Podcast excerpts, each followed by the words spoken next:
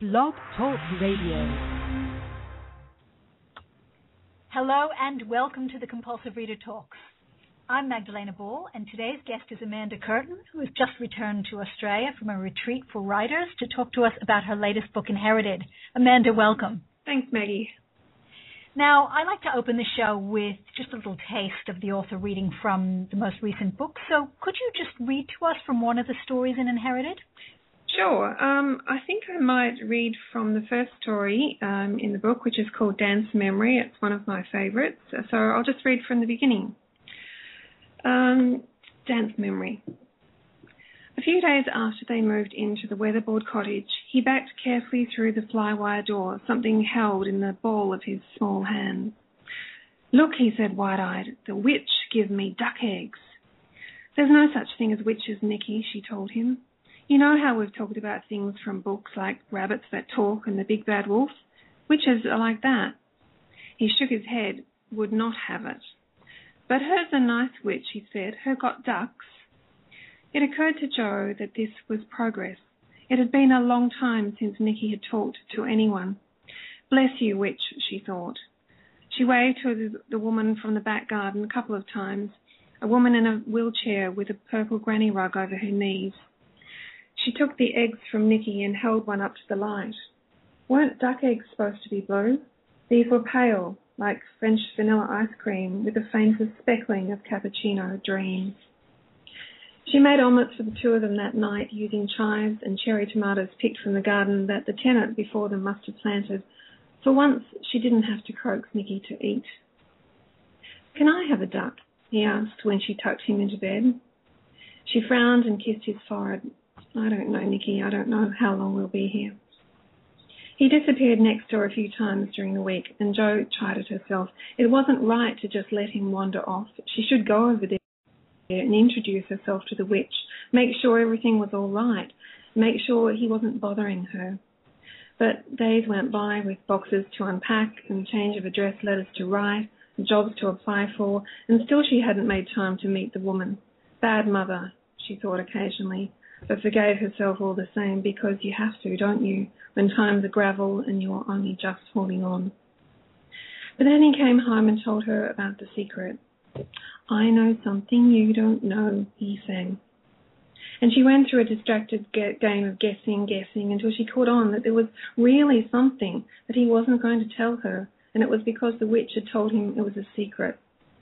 Jo stopped washing the lunch dishes. That wasn't right. She didn't like the sound of that at all. Is that enough, Maggie? That's fine. okay. Lovely, thanks. I'm glad you chose that story. There's so much happening in, in that opening paragraph, opening section that you read. Mm. Mother guilt and I suppose the notion, uh, this comes later in the story, but the notion of loss and what remains as well. Yes, that's right. This is a um, one of my favorite characters, really. Jo, she's she's a, a woman single mother, uh, recently widowed, struggling with all sorts of things in her life um, uh, the loss of her husband, moving to a rural community. She's certainly challenged financially. She has a young son who's seen death at a very early age, and oh, sorry about that. Um, and uh, and she and she's just struggling to do the best she can. And I, I, I like characters like that. Yes, and Nicky too is is quite an extraordinary character, isn't he? He's a sweet little thing. I like Nicky. and he does know something she doesn't know, doesn't he? Yes. Not just this, not just the secret. No, no, that's right. He he has uh has that type of knowledge that young children have when they observe things around them but don't understand them, but there is some sort of thing inside them that that uh, that they that they that they that they do understand that they derive from everything that's the, the chaos that's that's swirling around them. Mm. And um, this whole notion of loss and and what you know, what we hang on to as well, um, the witch or the other character in the in the story, um, yeah. and, and the role of the ducks as well. Yeah, she, the witch is actually a, a ballerina, former ballerina who's now confined to a wheelchair she's a fairly enigmatic character, but she too is um, is is ha- has a great deal of loss behind her and is, is struggling to uh, find, I suppose, community, um, which she does find. I think this this this story creates a little community, a cross generational community of three, and the ducks too. so it does um, create. A way forward for these people who have um, who are all grieving in their own way. Mm. And survival's a big a big theme through all of the stories, isn't it? Surviving, yes, of course. Um, the the things that and help us to survive too. The things that that um, hold us back, prevent us from from doing from moving forward when we're suffering from grief. I think and loss. Yes, and I love the the uh, maybe I shouldn't say it, but the last line in the book about um, the mother wanting to learn to dance. Yeah, yeah. Um, dancing in this case meaning so much more than than physical dancing. Mm. Um, yeah, the that that um, that story does come from um, thinking about ways that we do move forward and thinking about um, all the types of memory that there are. Um, Minette, the um, the ballerina character, has memory in the muscles of her body.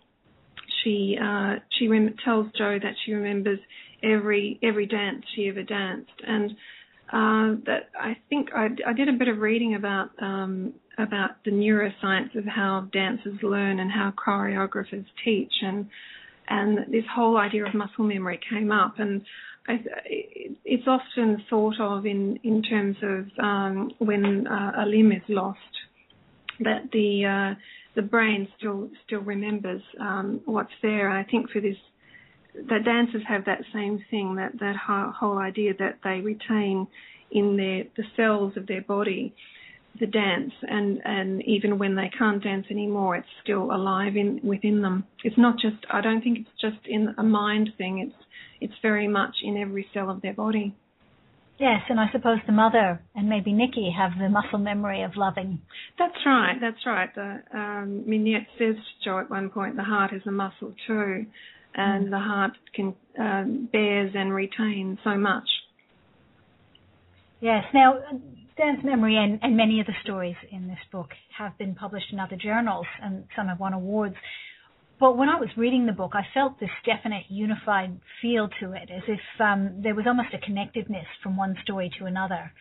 Did you have a large group of writing to choose from towards the theme, or did you actually write the stories with some larger collection in mind? Um, there was a bit of both in that. Um, I had been writing the stories um, for a number of years, as you said. Uh, when I started to put the collection together, um, it seemed to work quite uh, organically. Um, and and when I when I started to think about how I would put it together, these themes um, emerged, and, and, the greatest one being um, the idea of inheritance in all the forms that we can think of um, into in terms of inheritance. But um, some some when I when I started to um, to fix on that idea and to develop that idea more, uh, I did write some some new stories. I discarded some that I had, wrote some new stories. Um, and some of them turned out to be companion pieces. Um, I think Sarah's arc and on the use of the dead to the living are two sides of the same coin um, in some respects of how we think about uh, physical artifacts in the world, the, the things of our life. Um, in on the uses of the dead to the living, there's a character, Old Roy, for whom usefulness and purpose is everything.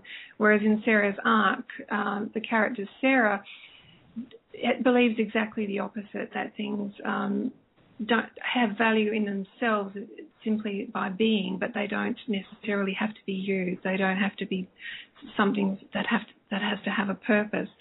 Uh, that particular story, Sarah's arc, actually came from from something I observed in uh, in my own life. I'd, I'd been um, collecting, uh, cleaning up after a function, um, uh, and I was watching one of my colleagues collecting the corks out of wine bottles and just putting them in her bag. And I asked her why she was doing that, and she said, "Oh, I collect them. Uh, I keep them. I, I collect them." And, and I said, "Oh, what do you do with them?" And she said, I don't do anything with them, I just keep them. And I was so amazed by this. And it, uh, I said to her um, sometime afterwards, because I've been thinking about it for a long time, do you mind if I write a story about this little habit of yours? And she said, "Oh, sure, no problem. Just change my name." So I've done that.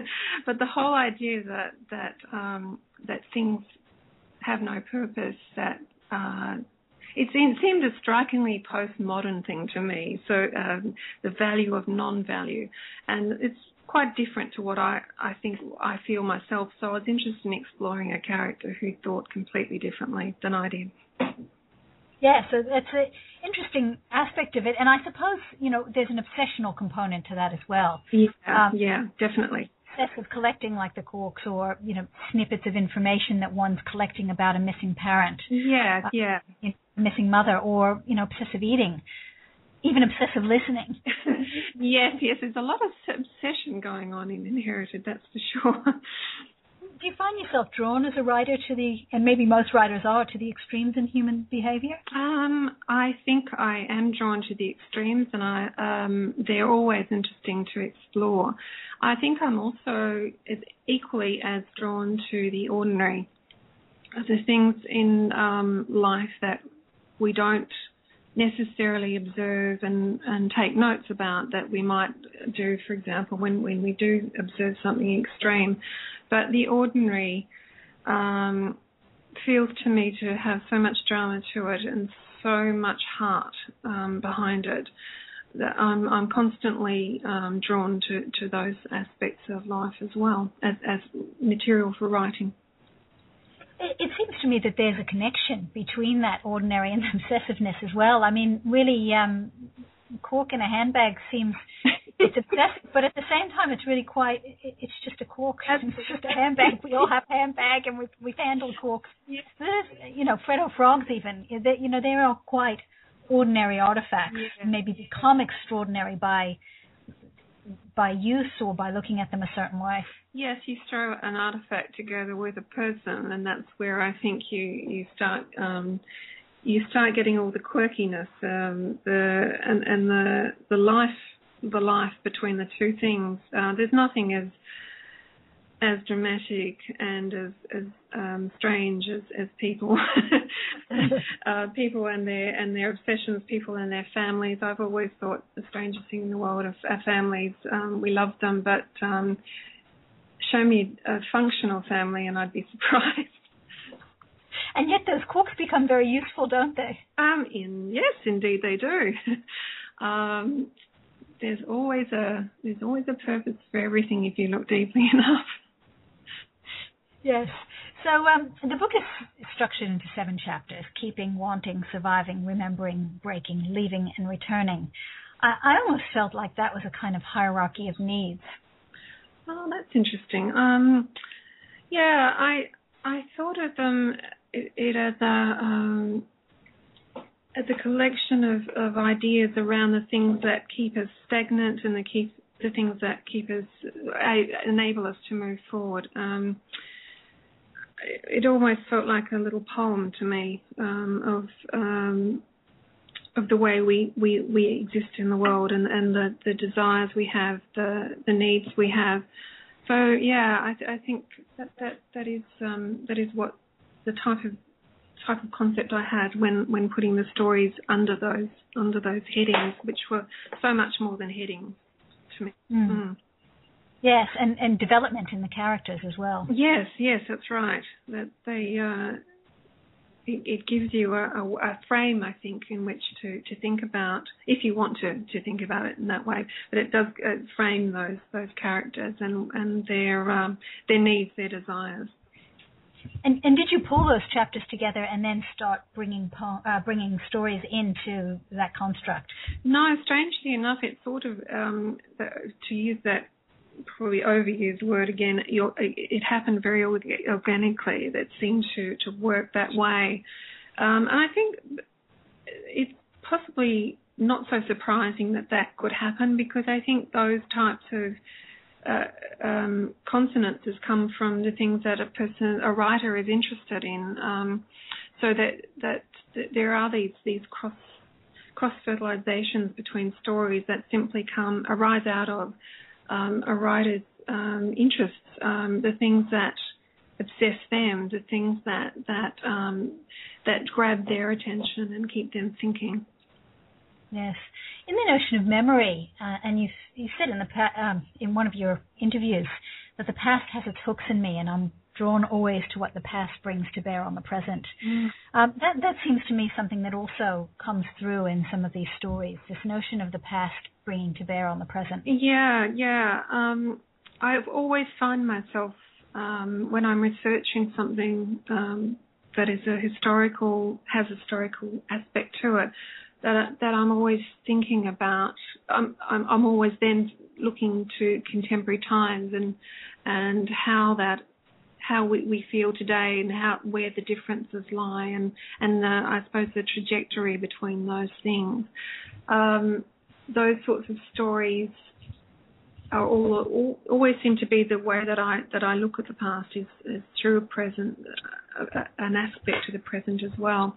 Um, one of the stories, um, Rush, for example, um, I was interested in the gold rush era um, after visiting Kanowna, the ghost town of Kanowna.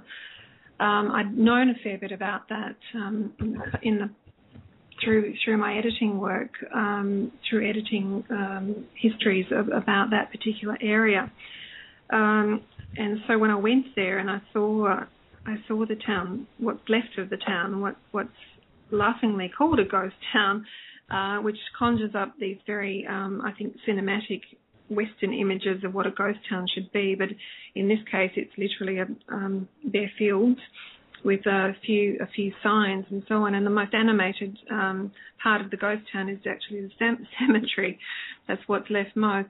But um, that whole idea of um, of what's left behind, it also it it it raised in me a question of of um, threat and the threats that women in particular faced in those towns at that time, and it just led uh, to to thinking about the threats that women uh, face today and and how they are different and how they are the same. So that story emerged through.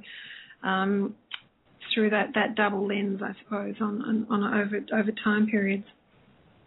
Yes, and that character herself can't quite understand why there should be a problem with her being there on her own with her sister. That's right. Um, that raises that whole question: why why should we feel feel threatened? Um, but we we often do. And and I, I did myself when I stood there um, at, at, that ghost town. Um, I visited it with my husband, um, but there was nothing else around for miles and miles. And all of a sudden, a um, another another person arrived, and I thought, gosh, anything could happen in a place like this. Um, you're so far from from anywhere, and and um, so few people around, and I suppose I was I, I must have been um, infected by a few ghosts myself because it's I started feeling the uh, the potential for for, for violence um, in in that very remote place. Yes, the lack of witness, I suppose. I, I guess, yeah, yeah, that anything could happen and no one would ever know. Mm. Now, that story in particular, and, and others in the book as well, um, you showed remarkable self control in, in writing them and um, sort of not giving us too much. But I did wonder whether uh, it wasn't tempting as a novelist as well to, you know, to want to go a little further. And what happens next? Uh, I think that's one of the joys and um, beauties of writing short fiction that you can, um, well, that in, indeed it, it, it feels like you must um, hold back. Because I, I do feel in, in short fiction far more than in a novel, um, it is such a fragmentary art, and part of that that art is for me, allowing the reader to bring something to the story, so that there is a uh, there is a meaning that's created from the reader as well as, as the writer. Uh, yes, that happens in a novel too, for sure, but in a story, because it is such a, a partial view of a, a, life or a situation or a place, I feel that, that it invites a reader to bring something to it. So, um, yes, there is that temptation, but I, I, feel that that's part of the, the craft of, the, of, of writing short fiction is to allow that space, that air to breathe for the for the reader to bring what they, they wish to to the story as well. Mm. I hope that works. Yeah. well, it is because you can. I, I, suppose you can read that in a, a positive or a negative way, and yeah. you, you have to finish the story yourself in your own mind as a reader. I think so. Yeah, yeah. I, I when I read short stories, that's what um, I like. I like to do as well. So I'm hoping that that um, that that that's the way that that others will read my work. Yes.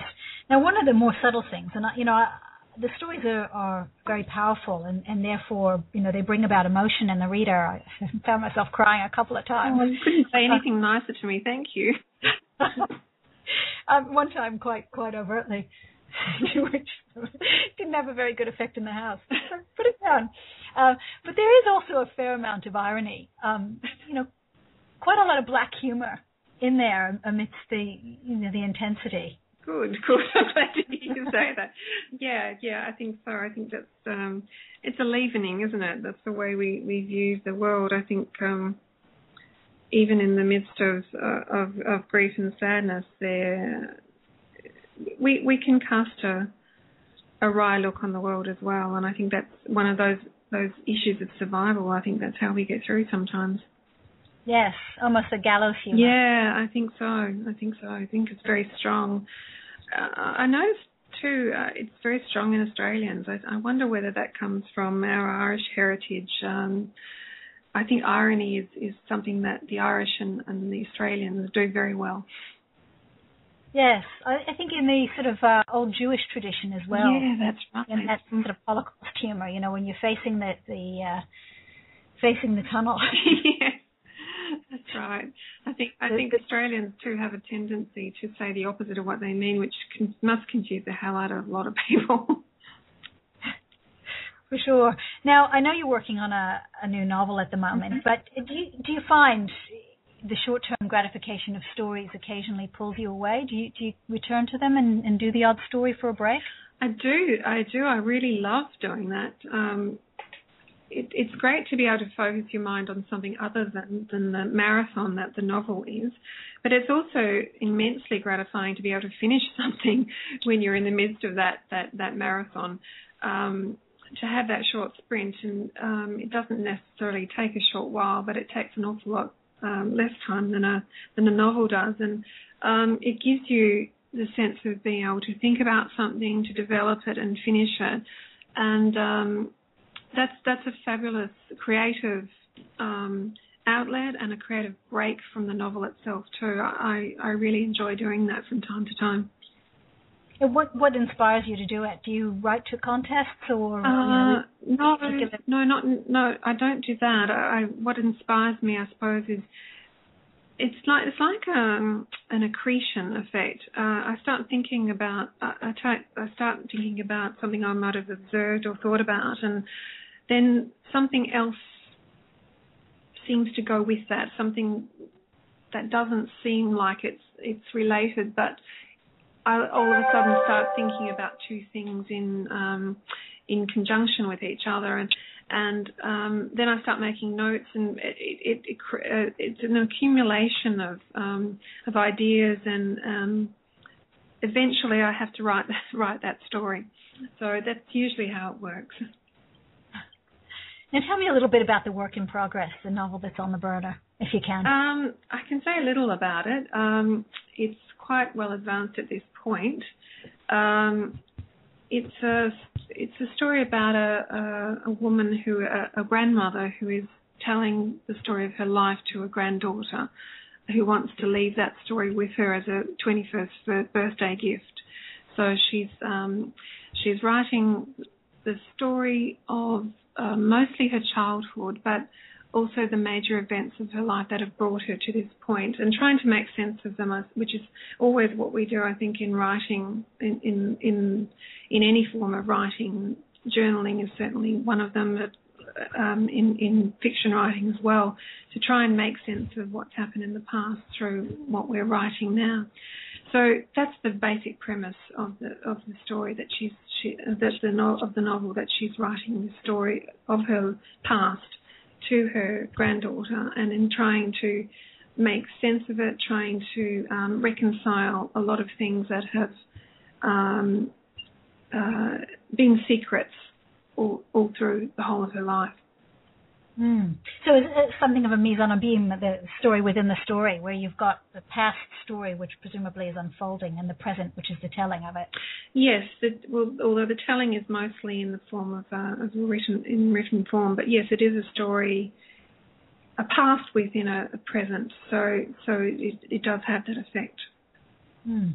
Oh, we'll look forward to that. Thank you, thank you. And the the um the notion of short stories, I keep reading it again and again, almost everywhere I go, that short stories are on the increase. That uh, you know people are looking for snippets and um, quick stories mm. and short.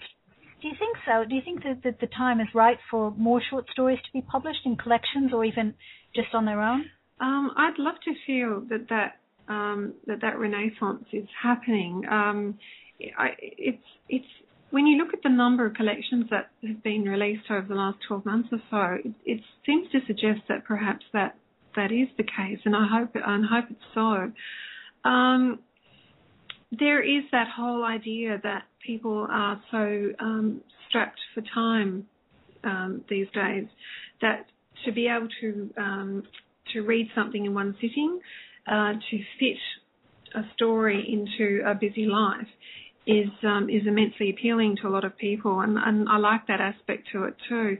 Um, when I ask people um, what they do and don't like about, um, or, or to uh, to compare the two forms, the, the novel to the short story, some people often say they like the the um, immersion effect um, of a novel, but increasingly people seem to be saying too that they they get that immersion from a short story. They can get that immersion from a short story too, obviously on the, over a shorter period of time. But what they can take away with them, because it, it remains with them and they can think about it, um, it does does sort of increase that that experience, that reading experience. And I think that was an, that's an interesting way of thinking of short stories that they they give you that that same experience that you you actually do the the thinking, um, and and it, it, elongates that that whole idea of uh, that whole experience of, of reading. So yeah, I'd like I'd like really like to to think that that we are um, reinvigorating that form that has such a rich history, and maybe there is a um, a new place for it um, in today's life uh, lifestyles. Yes, I mean, it, does seem to me that we're on the cusp of, you know, a number of changes, mm-hmm. perhaps not in the way we read, but in the things that we read or in, you know, the, the, the way in which we approach our reading time.